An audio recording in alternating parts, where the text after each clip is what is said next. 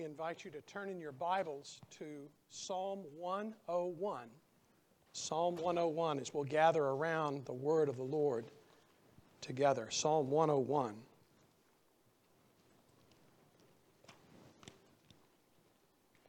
As you're turning, let me just say what a joy it is to be back in the pulpit with you. Uh, it's a great privilege to open up the Word of God and to see uh, many familiar faces. Psalm 101. This is God's inspired and therefore inerrant word. A psalm of David. I will sing of steadfast love and justice. To you, O Lord, I will make music. I will ponder the way that is blameless. Oh, when will you come to me? I will walk with integrity of heart within my house. I will not set before my eyes anything that is worthless. I hate the work of those who fall away. It shall not cling to me. A perverse heart shall be far from me. I will know nothing of evil. Whoever slanders his neighbor secretly, I will destroy. Whoever has a haughty look and an arrogant heart, I will not endure. I will look with favor on the faithful in the land, that they may dwell with me. He who walks in the way that is blameless shall minister to me. No one who practices deceit shall dwell in my house. No one who utters lies shall continue before my eyes.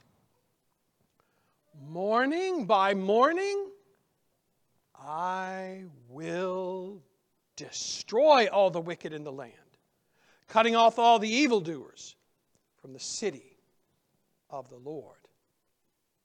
Amen. Let us pray.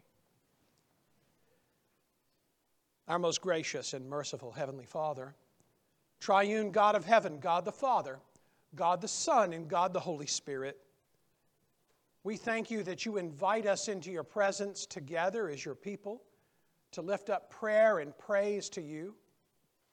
We thank you that you call us on this day together as your covenant community to come and to read the word and preach the word, to sing the word, pray the word, and see the word in the sacraments.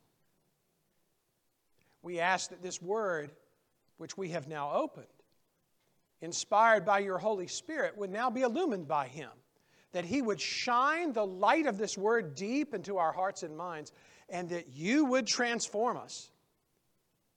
Change the way we think and feel and live to be more like Jesus. In whose name we ask it. Amen. Well, last time we were together, we walked up the Temple Mount. You remember it, don't you? Uh, that was back in 2016. We looked at Psalm 100 and we heard the glorious words Enter his gates with thanksgiving and into his courts with praise. And now we turn the page. We go to the next psalm because this psalm, too, though not as famous, this psalm is inspired. This psalm is given by God for our comfort, our encouragement, our blessing, and our strength. These words are God breathed, they're without error, and they are intended for your and my edification. And so here we gather to hear the Lord. But in a sense, in moving from Psalm 100 to Psalm 101, we move down from the Temple Mount and we go into the very throne room of the king. You see, Psalm 110 begins a set of 10 psalms that begin with the great Davidic kingship to come and end with that same theme. And between the two, progressively give us a number of redemptive themes and then repeat them on, in mirror image on the back half. It's a whole set of things like pearls on a string bound together by the Davidic kingship and the glories of the coming promised King of Kings and Lord of Lords. All of this is based upon the Davidic covenant back in the Old Testament, where in 2 Samuel 7 and 1 Chronicles 17, we heard these wonderful words. God said, I will be a father to him, and he will be a son to me. And your house and of your kingdom there will be no end. This was the promise made to David, but not made to David as a private person. It was made to David as the one who pointed forward to Jesus Christ our Lord, his greater Son. That God would send a king of David to live forever on the throne, that his reign would be eternal. As in the Hallelujah chorus, we hear, forever and ever and and it goes on forever, doesn't it? God loves his people so much, he sends us the king that we need to save us. God promised him for us and for our salvation. You see, we're sinners by nature. Uh, that's a theological ditty that I can say and it rolls off my tongue, and you go, okay, yeah, that's an evangelical thing. Check that block. Oh, I mean it much more personally than that. Think about this morning when you woke up. Who is the first person that you saw looking back at you in the mirror, two eyes maybe not wide open in the first moment, but eventually getting there, a little water, a, a little hand cloth, a, a little toothpaste, a little comb. And you manage to make that person look better than they really are. You know it to be true. You see, by nature, we are sinners. We're sons of our first father Adam. We're sons and daughters of our first mother Eve. And so we are fallen and broken from the inside out. But the good news of the gospel is that God doesn't leave us in that condition. He could have, you know. He didn't leave the, He didn't rescue the angels. Those that fell, fell, and demons to this day, raging against the Lord, they be. But for the sons of Abraham, for the sons and daughters of Adam and Eve, those that have been chosen from before the foundation of the world. He gathers them to Himself and He provides every means and occasion and ground and fruit of salvation for them. Everything they need for salvation and Christian living is provided. God here promised to give us what we need. We need someone to come save us, to gather us, to guard and protect us, to keep us safe and usher us safely through the rest of our lives to that appointed day of the return of the King in power and glory. That's what he promises for you here, believer. And so in Psalm 101, we're on very holy ground. It's not just the burning bush that's holy ground, this is holy ground in Psalm 101. God is speaking of the future sending of his ideal king. God will see to it that he's both the son of David on the one hand and the son of God on the other. He is both at the same time, the God man. And God will save his people by him and through him, who is this one mediator between God and man, our Lord and Savior, Jesus Christ. So let's listen to the tune, to the words, to the glorious sound of Psalm 101 together. Now, first of all, even before we get to the first verse, we have to admit the text says a psalm of David. This psalm was written by David. Uh, it's in the original Hebrew Masoretic text. It's there for a reason. It's there to bear witness to the history and authorship background, as so many of the Psalms were.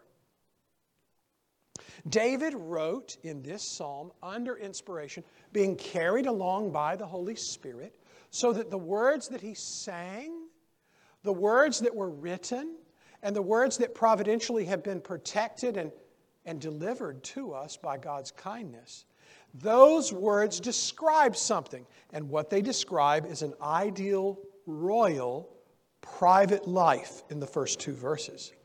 Here we get a couple of snapshots of what the king's life is like as a person, the person of this king. The first verse says, Look at the king's covenant God. Our eyes are lifted to heaven as the king sings. He sings and points us to his heavenly Father.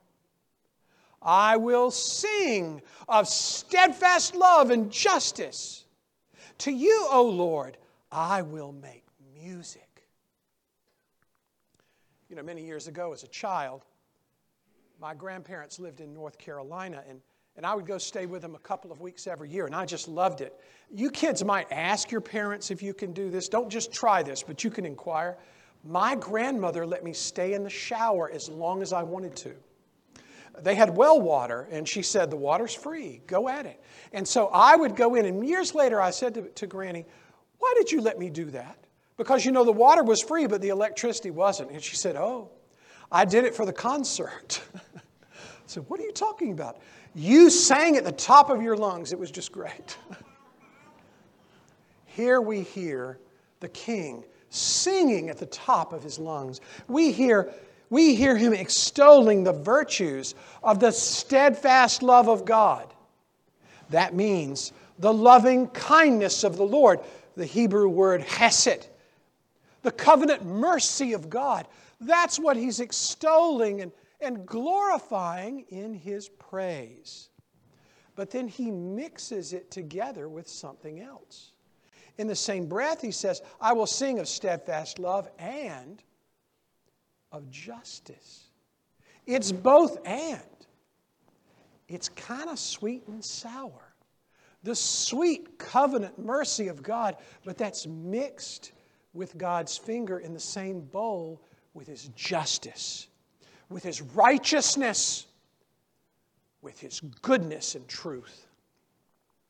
You see, God's covenant of grace, mercy, is not opposite to his total righteousness and insistence upon that with anyone who would dwell in his presence.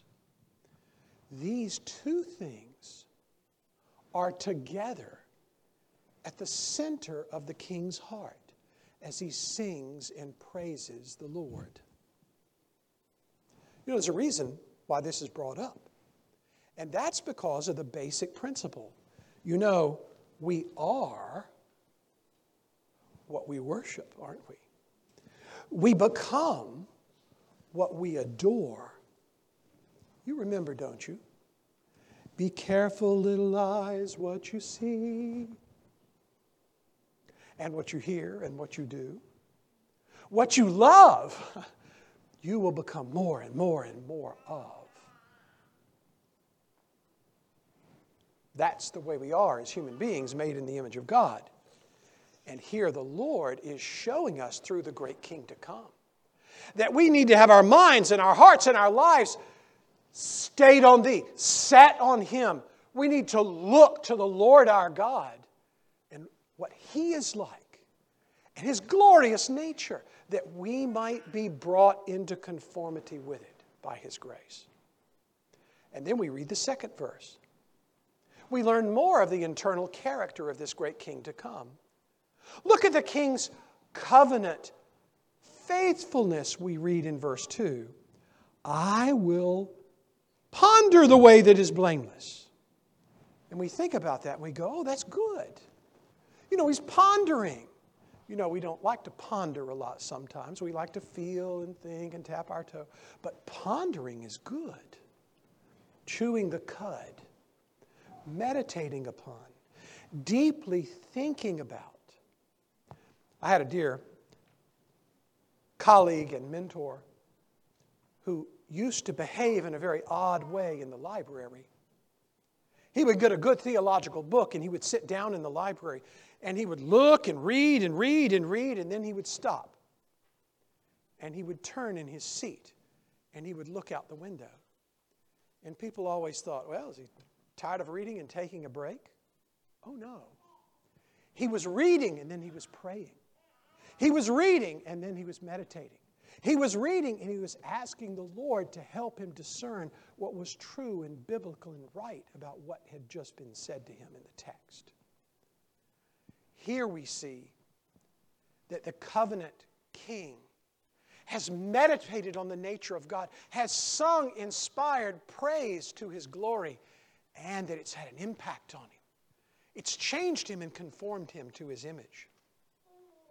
He sees what the Lord likes and there, is like, and therefore knows what he needs to be like. And we even hear him throw up a, throw up a prayer to heaven Oh, when will you come to me? We're like that in our Christian lives, aren't we? There are times when we just lift our eyes to heaven and we think, or even say out loud, Come, Lord Jesus, come quickly after we've seen the wickedness and evil, the frustration and heartache in the world around us and in our own lives, he says these words next I will walk with integrity of heart within my house. I will walk with integrity from the inside out. That's amazing. Can you say that? Do you walk with absolute integrity of heart and life? I don't think so. Because this morning, the one looking back to you in the mirror didn't just have a hair out of place, there was a need for prayer of confession. There was a need for a turning away from self and turning to the Lord and trusting in Him again, new every morning.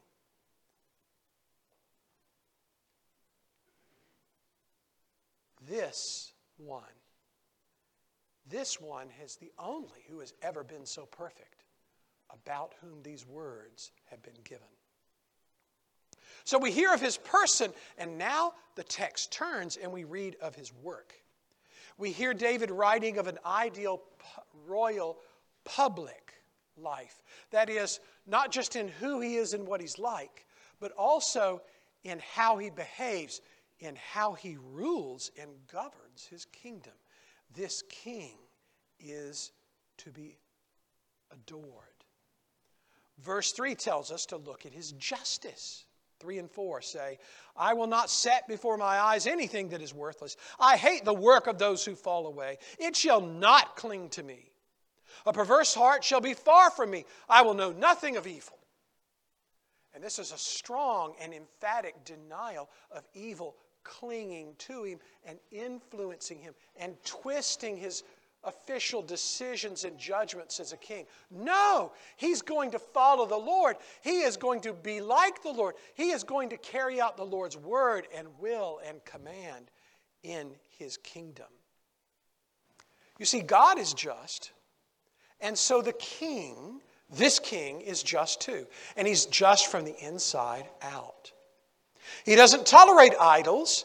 He doesn't tolerate longing or lusting after them. He even says those frightening words I don't even know evil. Never met her, never talked to her, no, she can't come into my house. Can you say that? Can you say that evil is a total stranger to you? Can you say that evil is your enemy? Or is it true that evil sometimes is your friend? Does evil ride with you? When you saddle up your horse and are going down the way, is evil with you? Right behind you, clinging around your waist? Or maybe it's reversed, reversed. You're riding with evil. The promised Davidic king never rides with evil. And then we hear something even more shocking. We hear about the king's anger. Even what he won't put up with is right. Verse 5 says, Whoever slanders his neighbor secretly, I will destroy. Whoever has a haughty look and an arrogant heart, I will not endure. And we shudder because we know those sins, those sins are ones that we have committed, just like David. And so we wonder is there hope? How is there hope for us as we sing? Slander and pride, this king says, Not in my house. No, that's not allowed. And you know, that's, that's hard, isn't it? Christian living in the home has always been the most difficult thing, hasn't it? Oh, you can go out into the world and, and your little sound bites and, and your interactions in the workplace or the marketplace, you can try to clean those up and keep them straight. But at home, you let your hair down and, and you're known for more than just what people see on the outside. This language is strong. This language is not a wish or a hope. Uh, this is not aspirational. You don't have to pass this bill in order to know what's in it. You know. And we know. Because anger in our lives is most often disordered, isn't it? You think we'd get it like, you know, we don't know everything because our dog hears things we don't hear. You would just think we would know this natively. We don't get true love right, do we? Much less do we get true anger right. I never like to marry a couple until they've had uh, a really good fight one with another. You, you need that experience before you go into marriage. Better to do the fighting and get used to and see how it is beforehand rather than after the marriage. We have a hard time with anger. It tends to be knocked over by us on the table. It, it tends to run all over the table and then to drip into our lap and splatter on the floor, doesn't it? it wets us and embarrasses us. And then we try to clean it up. The king has anger, but the king's anger is right and proper. And I know this is countercultural and not politically correct. The king's anger is good. It's good. And we need to know the king is going to oppose and reject and hate evil. Because otherwise, we'll be tempted to think that we have to do all that, and we'll mess it up.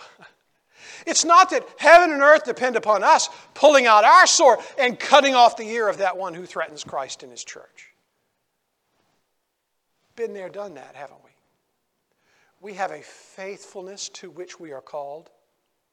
But thanks be to God that there's a true king and he leads us in that battle, and he himself has his anger under total and proper control. It serves his righteousness and his goodness in the land. And then there's verses 6 and 7, which encourage and help us after a pretty tough couple of verses. Now we come to a verse that we can get happy about. We hear in verse 6 I will look with favor on the faithful in the land, that they may dwell with me.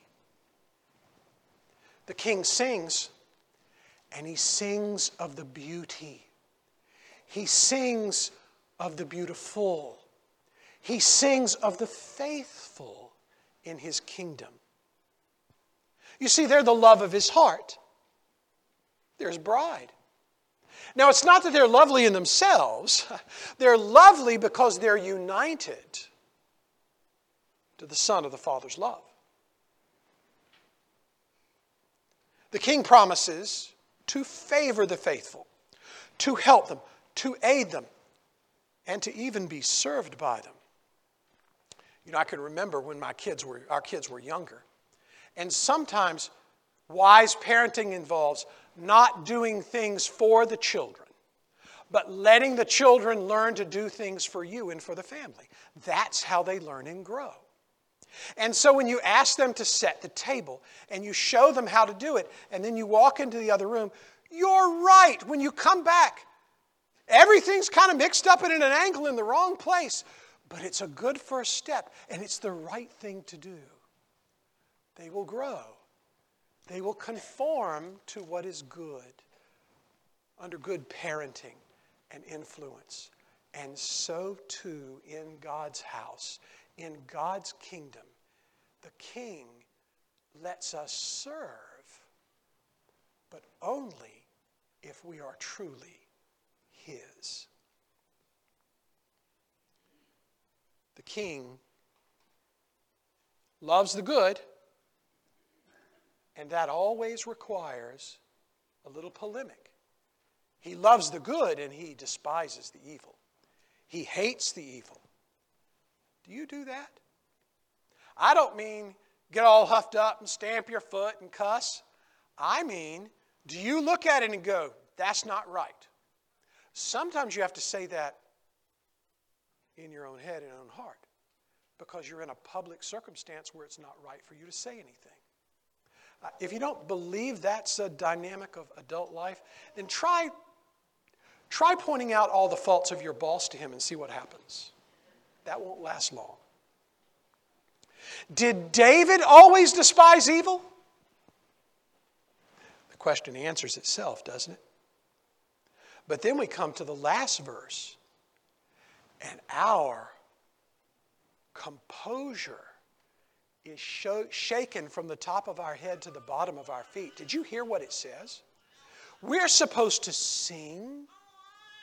David wrote under inspiration. God commands us to sing in his worship. Morning by morning, new mercies I see. That's not what the text says. Now, that's a good thing to do, but that's not what this text says. Morning by morning, I will destroy.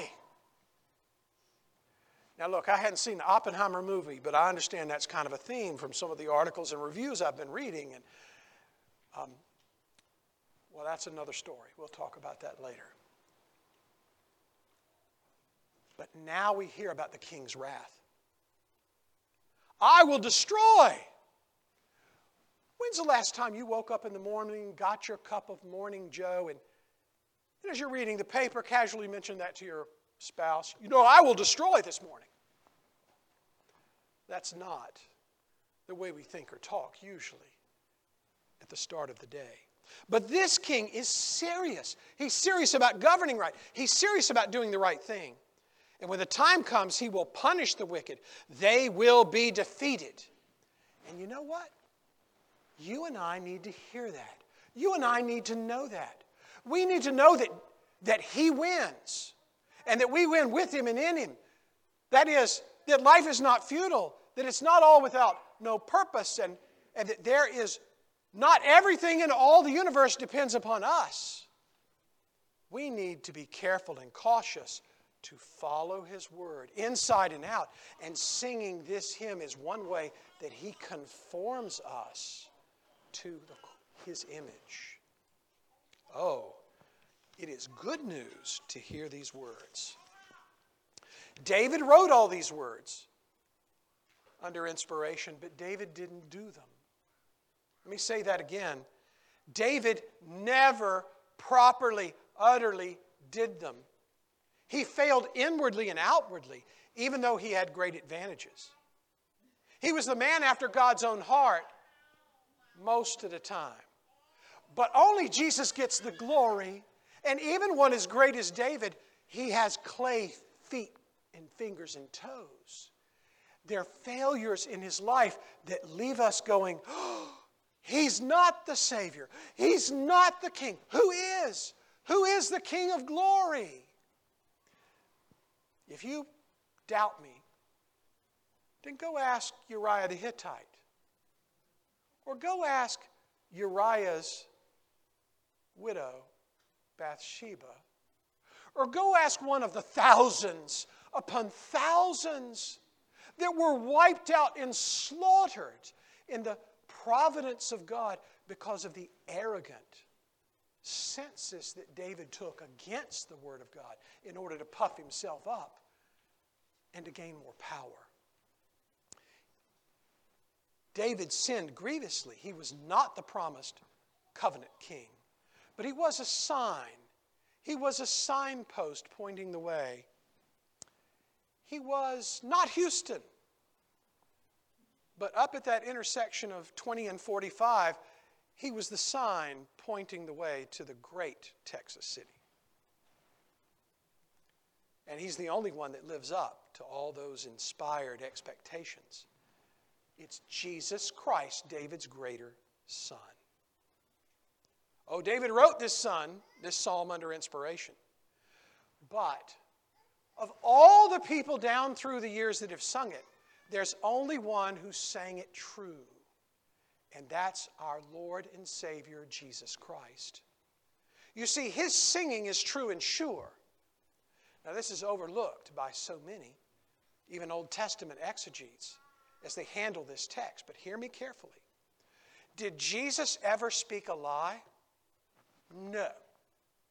Did Jesus ever mislead his people? No. He spoke the gospel and the truth. Did Jesus ever lie to us in worship? No. Everything he said and did were true and sure. And when he sang, all 150 of the Psalms. He could sing them in truth because they were inspired by the Holy Spirit. Who do you think poured out the Holy Spirit? It was the Father and the Son. And so these words are true and sure. And so he sang them true and sure. Here Jesus sang of his inner life. He is the great king. He's the fulfillment of the Davidic covenant. And he's in perfect harmony with his heavenly Father, in perfect pitch with the Holy Spirit. Never a note off, always right on key. And his communion with the Father and the Spirit was grounded in that Trinitarian relationship God the Father, God the Son, God the Holy Spirit, all three possessing the one divine nature or essence. Each one of them is God. And so when Jesus sings, Jesus sings it in absolute truth and conformity. He is in fellowship with his Heavenly Father and like his Heavenly Father, and he can truly sing the text. And in his work, he sang here of his own great work as our mediator, as our Redeemer, and as our King then and now and forever. His justice is impeccable. Verses 3 and 4 describe only Jesus in all of human history. Gandhi doesn't live up to the standard. Moses fell short, he was a murderer.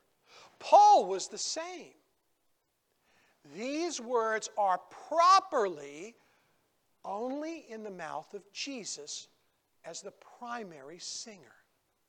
I will not set before my eyes anything that is worthless. I hate those who work uh, of those I hate the work of those who fall away. It shall not cling to me. A perverse heart shall be far from me. I know nothing of evil. Jesus could sing that at the top of his lungs with an absolutely clear conscience. When we sing it, sometimes we're a bit troubled because we're afraid because we know we don't live up to it. But there is a reason why we can sing. No one can buy or sell that King, Jesus Christ our Lord.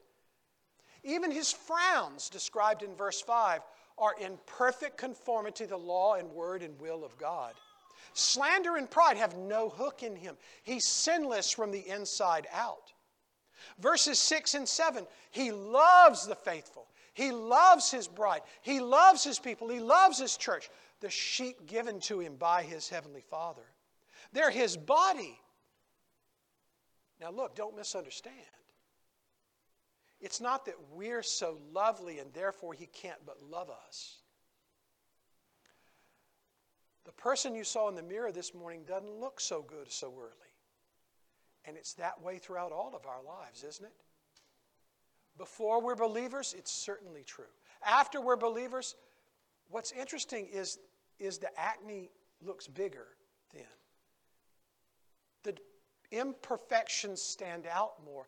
The more the Lord sanctifies us after His image, the more disturbed we we become over abiding imperfections.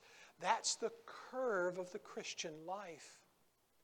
That's one reason why, as we face our death, we can utter as our last words, God have mercy upon a sinner like me, and come, Lord Jesus. Because in our last breath, He glorifies us and brings us into perfect conformity to His Son.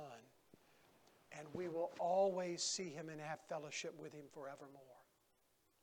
Never a day of tear and heartache and sadness from that point forward.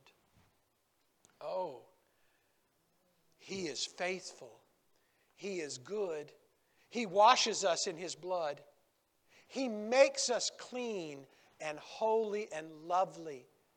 And so He loves us. We don't earn our salvation, He earns it.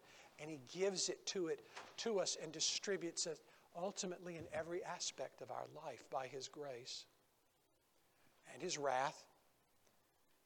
That disturbing last verse, morning by morning I will destroy. That's the wrath of the Lamb the one who has lived for his people and died for his people. He will come with his angels. He will gather the nations together. He will separate them as the sheep and the goats are separated. And he will pronounce blessings upon one and curses upon the other. Now, don't worry according to where you sat this morning. But do worry about that day. Recognize that that day is coming. It's not a parable of the sheep and the goats, it's a snapshot of the future history that you will see, you will feel, you will know and go through. And everything turns on which side of the aisle you'll be on in that great day. He is the destroyer of worlds. He destroys the world of evil, throws it in the lake of fire. And he destroys our world by transforming it, purifying it, setting all things not just back to what they were in the garden, but better than that, glorious and wonderful. He is good, but he's a dangerous kind of good. He has the scepter of wrath in his hand, and he will smash evil in us and among us by his power. He's not a little pet, he's not a little kitty cat in the house. He's a tiger. He's a lion of the tribe of Judah, and he will rule in truth and justice and goodness. And in order to do that and have anybody in his kingdom, it cost him his life. He died for our sins that we might live with him and sing with him in worship of the Heavenly Father forever and ever. Amen. Jesus sang this song and he never missed a note. He sang it in perfect conscience. He sang it at the top of his lungs. And ironically, it's only because of him and that singing, his singing, that we can sing this song too. We sing not because these words are about us, we sing because these words are about Him. And these words also describe what He is doing for us and to us and in us. We sing with Him because He's our brother. He who is the eternal Son of God is taken on flesh and dwells among us. He has come down and He has done everything necessary for our salvation. There's nothing left for us to substantially accomplish. Because then we would think we were great and had saved ourselves. He's the only Savior. He's the only great King, not ourselves. He is. And we must sing not just with Him, but also in Him. The two become one. Christian marriage is a snapshot in image of Christ and His bride being one. And so we must be one with Him. And that means we sing with Him, but that means we sing because of Him and in relationship to Him. And so, believer, you must follow your leader and follow his tune. You can stay on tune with him by his grace, progressively, better and better, more and more each day. Don't quit. But by his grace, word, and spirit, keep on singing. Keep on singing. Keep on singing. And you and I must also sing for him. There's a strange and ironic thing about Christian worship. Jesus says that He's our brother and He sings praise with us. It's like He comes in the sanctuary and sits right there on the front pew with us and joins His voice with us to sing praise to our Heavenly Father together.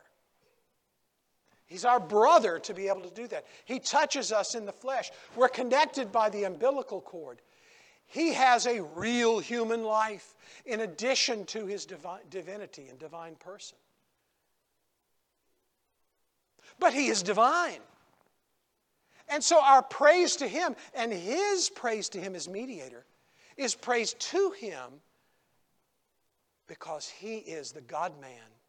He is for us and he works in us and he commands and He raises us from the dead. He raises us to life forevermore. And so our singing is of value and importance, and it's transformative. Stay in His Word. Let the melody dwell in your heart. Keep on reading, keep on singing, keep on praying, keep on listening to the preaching, the meaning of the word given.